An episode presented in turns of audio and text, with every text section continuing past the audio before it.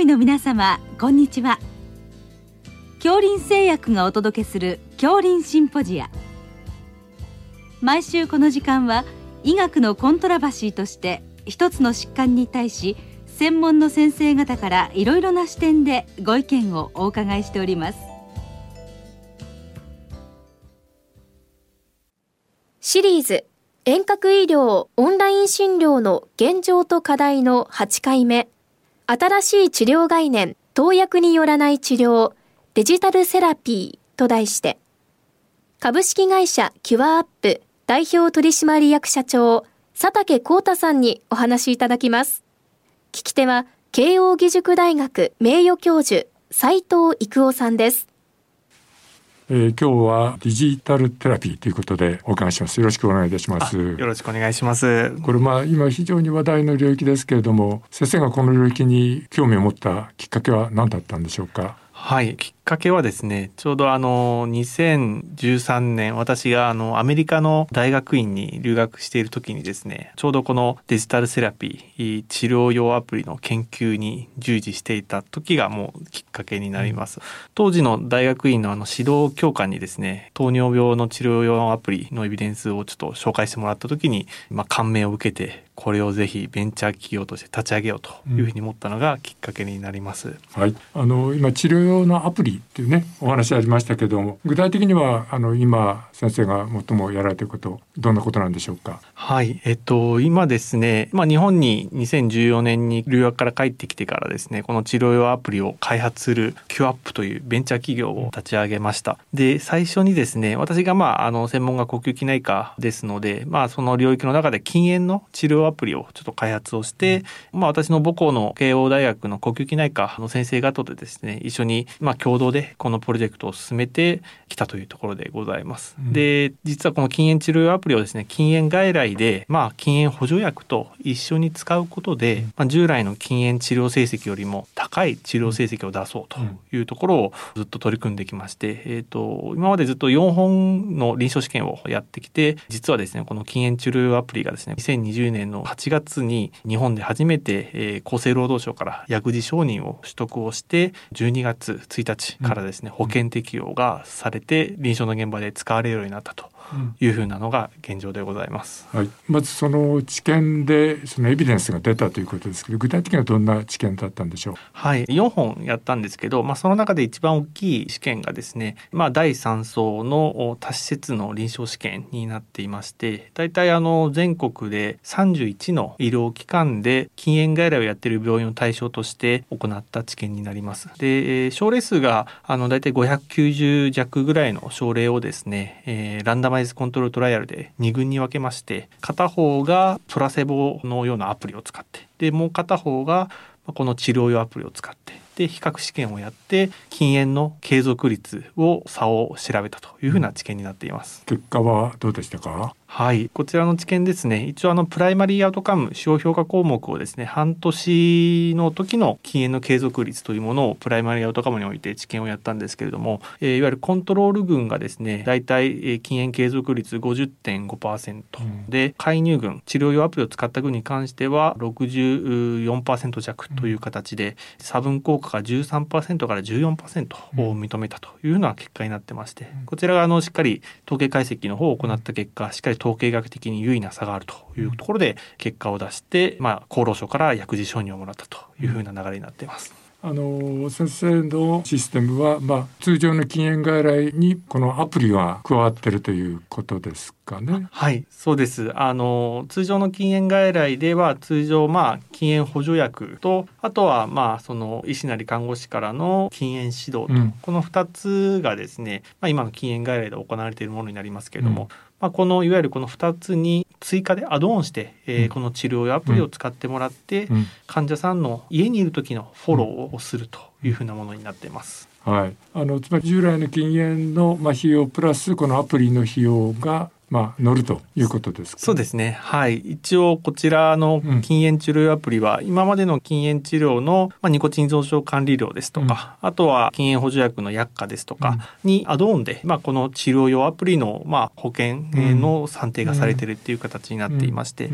大体あのこのアプリ自体を使うのは半年間使うんですけど、うん、まあ、患者負担で半年間で7500円ぐらいなので、うん、まあ、毎月1200円ぐらいずつですかね、それぐらいの負担で患者さんには使っていただくという形になります。はい、はい、あのこれ患者さんの評判はどうですか？はい、すでにですね、あの2020年12月1日からまあ臨床の現場で使われるようになって、もうあの数十の単位の病院でですね、導入して使っていただいているような状態です。で実際過去にはあの臨床研究の段階で40ぐらいの病院で使ってもらってですねで使ってもらう患者さんの中にはまあ禁煙で結構孤独な戦いなので、うん、まあ、このアプリがあると家にいる時に、まあ、精神的に心理的にちゃんと励まされるとか、うん、あとは自分の自己管理に使えるとか。うんあとはその薬の副作用の時にどう対応していいか分かるとか、うん、そういうかなりその家にいる時のまあ支えになるっていうような声をいただいています。うん、一方そのお医者さんの方の負担感とかその辺はどうですか？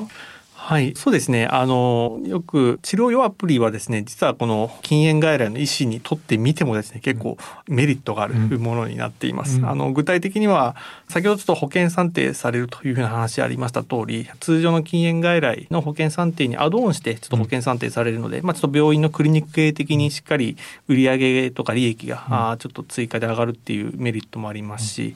あとは、あの、この禁煙治療アプリを処方するとですね、これまで、あの、禁煙外来に来ている患者さんに対して結構禁煙指導に結構時間かけなきゃいけなかった部分があると思うんですけれども、うん、この禁煙指導の一部をですね、うん、まあ、アプリにやってもらうみたいな形で、うん、まあ、その診察の効率化にもつながります。であとは患者さんが家でですねこの禁煙の治療アプリを日々使う中で日記をつけてもらっていまして、その日記をいろいろとつけたりとかあといろんなデータを入力するとですねそれが病院の方にデータが飛んで病院のパソコンで患者さんがどういう状態なのかっていうのがパッとサマリーが見れるようになりますので禁煙外来に来た患者さんののその状態をですねまあその根掘り葉掘り詳しくすごい問診時間かけてやんなくても、患者さんの状態があパッと分かるようになるので、まあ、診療のその効率化にもつながるというメリットがあります。はい。これはあのスマホを使ったシステムになってるわけですね。はい、でぱりあれですかその患者さんのそのアドヒアランスもこれ重要になってきますね。そうですね。ご指摘の通り、うん、まああの薬の内服のアドヒアランスも今問題になってますけれども、うん、やっぱアプリのアドヒアランスもすごい大事な問題です。うん、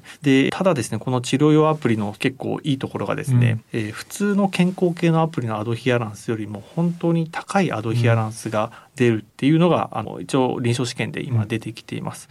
理由がですね、あの普通の健康系のアプリって患者さんがまあダウンロードして使っても結局少しまあ飽きてしまって使わないケースが多いんですけれども、この治療用アプリはですね、えー、あくまでこの病院に通っている患者さんに対して医師から患者さんにアプリを使いましょうよという形で渡すので。で患者さんからしてみるとですねまあその担当医から言われたんだからまあ使おうかって言ってあの仕方なくってわけでもないんですけど、まあ、あの医師から言われるとやっぱ使うものなのですごいアドヒアナスが高いというものもあります。まあ、医師の方としてみて患者さんにこれアプリ出した時にちゃんとやってくれたらそれをちゃんと病院の方で、えー、まあその担当医が診察の時見るからっていうとですね患者さんもあ見守ってくれてるんであれば使おうかなって気になってもらえているので、うん、アドヒアランスはかなりその他の健康系のアプリと比べて高いっていうようなメリットがあります。なるほどね。まあそういったすごく良い循環になってるってことですよね。で、あの今はこの禁煙ということでやられてますけど、他の病気にもこれ使えそうですね。あ、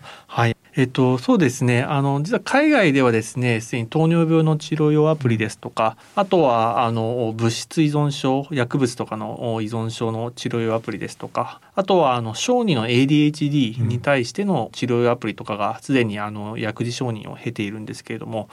私のやってるベンチャー企業ではですね、まあ、禁煙の治療用アプリ以外に今あの高血圧の治療用アプリとあと NASH ですね非アルコール性脂肪肝炎の治療用アプリと、あとはあのアルコール関連の健康障害アルコール依存症に関しての治療用アプリの開発をして、うん、えー、それぞれまあ治験などを含めて今臨床試験をやっているところです。うん、あのこれ従来の型のま診療にこの新しい力が加わってそれをさらに高めるってそういうニュアンスになりますかね。そうですね。あの基本的にはこの治療用アプリは、まあ、今のいわゆる薬物療法とかと一緒に使ったり、あとはまあ使わなくてもいいんですけど、この治療用アプリを使うことでしっかりと治療有効性が出るっていうところを確認して、うん、えー、薬事承認が取れていますので、うん、まあそういった意味であのこの治療用アプリを処方するとですね、しっかりあのエビデンスに基づいて治療効果が出るというそういった治療になります。うん。あのそのいわゆるオンライン診療との関連性としてはどういうことになりますか？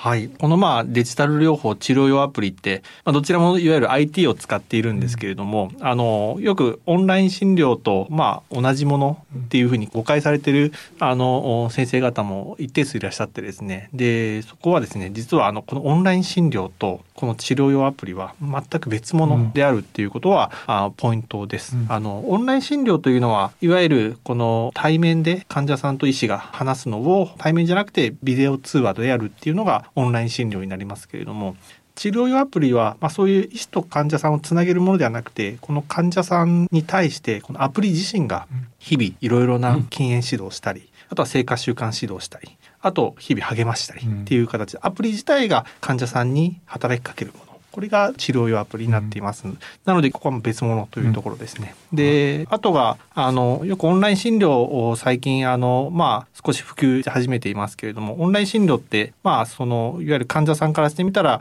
病院に通わなくていいので、まあ、利便性が高いという一方で、まあ、その診察の質のところに関しては、まだ一定のちょっと疑問が出てるっていうのを、まあ、現状ではないかというふうに思っています。で、そんな中でですね、このオンライン診療の場合に、この治療用アプリを加えるとですね、この診察の質のとこでもしかしたらっていうところをこの治療用アプリがですね日々患者さんのまあ状態をモニタリングしたりとかあとは患者さんの状態に基づいてまあ適切なその指導あとは励まし、あとは薬の管理とかすることでですね、まあ、質の部分はしっかりと担保されますので、まあ、このオンライン診療とこの治療用アプリを組み合わせるとですね、まあ、利便性もしっかりしつつ、まあ、質のところもちゃんと治療用アプリで管理しているので、まあ、しっかりとしたものになるっていうところで、かなりそのシナジーが、うん、あ相乗効果があるものかなというふうに思います。はい、どうもありがとうございました。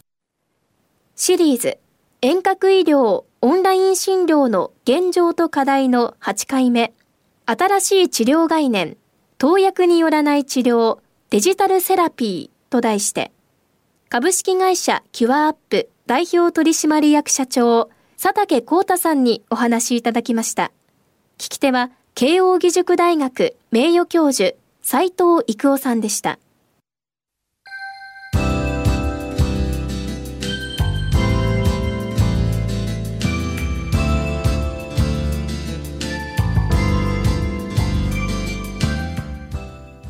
それでは恐林製薬がお送りしました恐林シンポジア。来週をどうぞお楽しみに。